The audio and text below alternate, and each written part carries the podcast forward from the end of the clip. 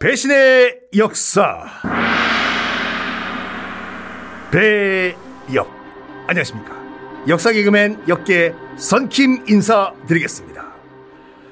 오늘은 숨겨왔던 정말 악인을 모셔왔는데 모셔왔다기는 좀 그렇고 병자호란 우리 또 인조가 잠실 롯데월드 앞에서 머리를 쾅쾅쾅 찍었던 병자호란을 악화시켰던 근본적인 원인이었던 최악의 악인을 한번 소환을 해보겠습니다. 김경징. 일단 어떤 사람이냐. 아버지가 김류라고 해서 인조 반정의 1등 공신이에요. 그러니까 공신 아들. 정말 집안 좋은 친구였는데 병자 호란이 터지자마자 막중한 임무를 수여받습니다. 뭐냐면 이 복림대군, 나중에 효종이 되는 복림대군과 세자 빈을 모시고 강화도로 먼저 튀어라 라는 그런 임무 미션을 수여받거든요.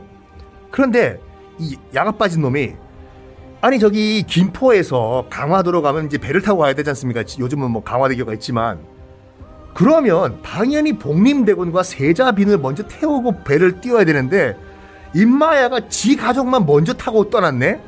그래서 뒤에서 어이가 빠져버린 복림대군과 이 세자빈이 저보시 여보시오. 나 좀 태워주시오. 이렇게 애걸복걸을 해가지고 아 저거 인간들 뭐야. 겨우겨우 돌아가서 이 세자빈을 태우고 강화도에 도, 도착을 한 거예요.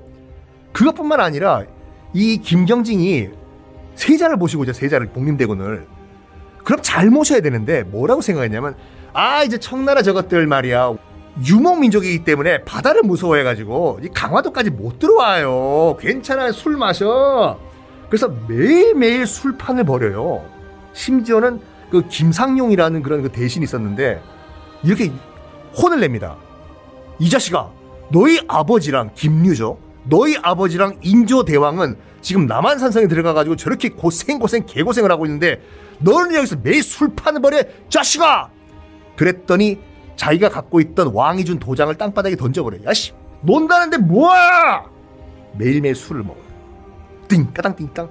그런데 청나라 군이 어느 정도였냐면 이 도르곤이라고 어, 그 당시에 이 섭정왕이 있었는데 수군을 양성을 해버린 거예요. 어? 수군이 있어 청나라가? 어? 하는 순간 강화도가 점령이 돼버려요. 어이 뭐야? 원래 시나리오는 제 여진족들 저것들 배 못하는데 넘어오네? 넘어와가지고 도망을 가요 얘가요. 김경징이. 자기 세자와 세자빈을 모셔야 되는 상황인데 튀어! 튀는 것도 모자라가지고 자기 어머니와 아내가 있었거든요. 어머니와 아내 보고 뭔 소리를 하냐면 같이 튀어야지 튀려면 칼을 던져가지고 자결을 하라 그래요. 어차피 엄마 와이프 너 저기 청나라 군대 끌려가면 너희들 다 못 볼 걸 보니까 그냥 깨끗하게 죽으셔. 실제로 자결을 해요. 얼떨결에 넘어온 청나라군. 그래가지고 복림대군과 세자빈을 잡아버리네? 이 잡는 순간 이 소식이 이제 남한산성에서 지금 그 점거 농성을 하고 있던 인조와 조선 조정의 소리가 들어가요. 복림대군이 잡혔다는 소식을 듣고 이게 결정타가 돼가지고 남한산성을 포기하고 인조가 끌려 나와가지고 지금 잠실 롯데월드 앞에서 탕팡팡 박아버렸죠. 결국 무슨 말이냐면 병자호란 때 우리나라가 지게 된 결정적인 계기가 이 팍 그냥 김경진 임마야 때문인데 오늘도 김경진 임마야 때문에 한때는 잠실에서 껌 좀 씹으셨던 우리 박지훈 변호사님. 네, 안녕하세요. 역사를 사랑하는 변호사 역변 박지훈입니다. 저도 김경진 사실은 좀 몰랐습니다. 이게 저 이름을 제가 정확하게 기억 있는 사람이 있다는 걸 아는데 이름을 제가 기억을 못 했습니다. 그러니까 병자호란 때 조선이 결정적으로 진 계기를 제공하는 어차피 지기는 적겠죠. 네? 지긴 적겠죠. 네. 좀 빨리 진 거죠. 좀 빨리 진 거죠. 네. 어차피 그 당시에 남한산성 안에 식량이 다 떨어져 가지고 아, 그렇죠. 네. 많이 어려웠던 상황이긴 네. 하니까 뭐 그렇긴 한데 아 답답하네요. 이런 참 이런 사람 근데 왜 이 사람을 그런 수비군으로 왜냐 왜냐면 그 김유라고 네. 그 인조 반정의 1등 공신이 있거든요. 네. 금마야 아들이에요. 아 그렇다고 하더라도 이 정도면 판단이 아, 좀 아니라고 좀 판단을 했었어야 되지 않나 싶은데요. 아 그래가지고 나중에 그 나중에 얘기지만 이제 그 전쟁 다 끝난 다음에 네. 저- 정리가 된 다음에 자기 아버지 김류가 보더라도 아들이지만 완전 네. 삐삐삐잖아요. 예, 전마애 때문에 자기 와이프랑 다 죽은 거잖아요. 지금. 다 죽은 거죠. 그래서 인조가 저 사약 내릴까? 그럼 네. 아버지는 말려야 되는데 네. 자기 아들임에도 불구하고 아하. 사약 주십시오. 난 저 아들 아니라고. 음. 그래서 사약을 받았는데 나 같으면 깨끗하게 그냥 깔- 그냥 아, 안 완샷 먹어요 또? 완샷하고 죽어야 되는데 네. 아버지 바지 가랑을 이를 잡고 나안 죽는다고. 아, 그래서 억지로 아, 입을 벌려서 억지로 사약을 먹여서 죽. 음, 결국은 벌은 그대로 받았네요. 그죠? 어, 죽었어요. 그 상황에서 월급은 사형 선고를 받고 사형 집행이 된 택이네요. 결국 아, 은 그, 그. 뭐, 뭐 인조이긴 하지만 아, 예, 예. 자 하나 하나씩 좀 따져 볼 필요가 있을 것 같아요. 네. 행동에 대해서 가장 잘못했던 게 전시에 참 군인으로서 군인 지휘관이잖아요. 군지관이죠. 정말 정말 게을리한 모습들이 다 보입니다. 아니, 그렇죠. 요것도 처벌이 가능해요. 전시에는요. 예, 군형법이 있습니다. 군형법에 근무 태만죄라는 게 있습니다. 근무 태만죄. 그게 평화시에도 적용되나요? 평시도 적용되고 전시에는 아. 더, 더 처벌이 됩니다. 네. 이 근무 태만죄에 따르면 지휘관이 전쟁 준비라든지 어떤 적이 지금 교전 상태에 있는데 이걸 제대로 준비하지 않았을 때 무기징역 또는 1년 이상의 징역에 처할 수가 있습니다. 전시에는 보통 저는 아무도 모르지만 네. 이런 경우는 직결 처벌도 가능하다고. 근데 그거는 예전에 이 한국전쟁 당시 때 그게 있었는데 네. 헌법 위반이죠. 아, 즉결 처분이 가능하다고 막 얘기를 하는데 그 즉결 처분은 말 그대로 잘못하면 바로 쏴 죽이는 거거든요. 바로 죽이는 상관이. 네. 근데 그거는 안 됩니다. 어. 그때도 그거는 문제가 됐고 지금도 아주 국가에 위법한 살인 행위죠. 어, 예, 그렇죠. 전시면 다만 이런 게 가능하죠. 1심으로 해결할 수는 있겠죠. 대법원 법원 하나로 판 판결해 가지고 재판을 할 수 있지만 재판도 없이 그냥 즉결로 사람을 죽인다? 그건 살해 행위라고 봐야 됩니다. 그 저는 정말 아무것도 몰라서 그러는데 제가 그 영화상으로 봤을 때는 그 군법정에서는 1심으로 다 끝난 게, 그렇죠. 맞습니까? 예, 전시나 뭐 계엄이 됐을 때 네. 군인의 경우는 1심을 받, 받습니다. 아. 근무태만죄는 아까 그, 그 징역 1년 징역 1년 이상입니다. 이상. 그러니까 1년부터 쭉 하고 무기징역도 가능합니다. 어, 그러니까 근무 태만죄가 지금 기본적으로 성립하고요. 네. 김경진한테 거기다가 지금 눈에 띄는 게 또 있어요. 어떤 거 지금 자신의 아내하고 저기 어머니죠. 어머니 죽으라고 막 하는 거는 자살 교사죄가 또 성립할 수가 있어요. 그게 이 김경진과 김경진 아들 그 김진표라고 있거든요. 네, 그 둘이 부자가 세트로 참 대단하네요. 세트로 그냥 그 이 어머니와 아내한테 그 김진표 입장에서 봤을 때는 어머니와 할머니죠. 할머니 같은 거죠. 예. 칼 던지면서 음. 자결하시라고. 둘 다 공범이 되죠. 자살 네. 교사죄 공범이 아들하고 아버지 둘 다 성립할 걸로 보입니다. 살인 교사죄는 얼, 얼마 정도 자살 교사 자살- 10년 10년 이하입니다.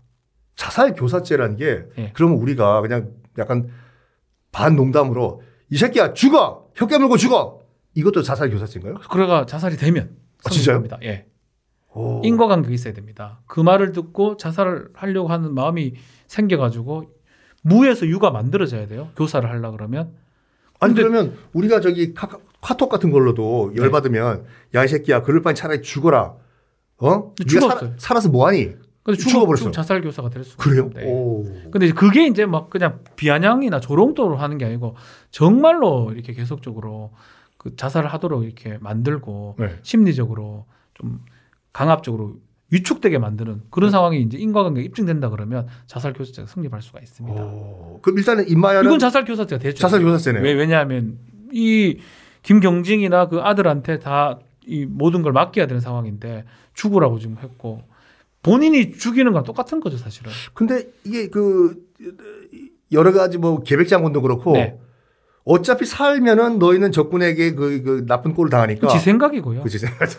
지 생각이고요. 계백 장군도 뭐 자살 교사죄죠 다. 아, 계백도 다 처벌받네. 자기가 죽였으면 살인죄고요. 네. 자기가 아니고 이제 죽게 그 도구를 던져줬다든지. 그러면 자살 교사가 되는 겁니다. 아, 계백 장군도 나 나중에 한번 소환을 해야 되겠네. 계백 장군은 뭐 우리가 그럴 거는 아니지만 아, 예. 굳이 이제 분류하자면 자기 생각이고요. 자기 생각이고 뭐 내 생명은 내가 선택하는 거지 나이, 남이 선택해 주는 건 아니잖아요.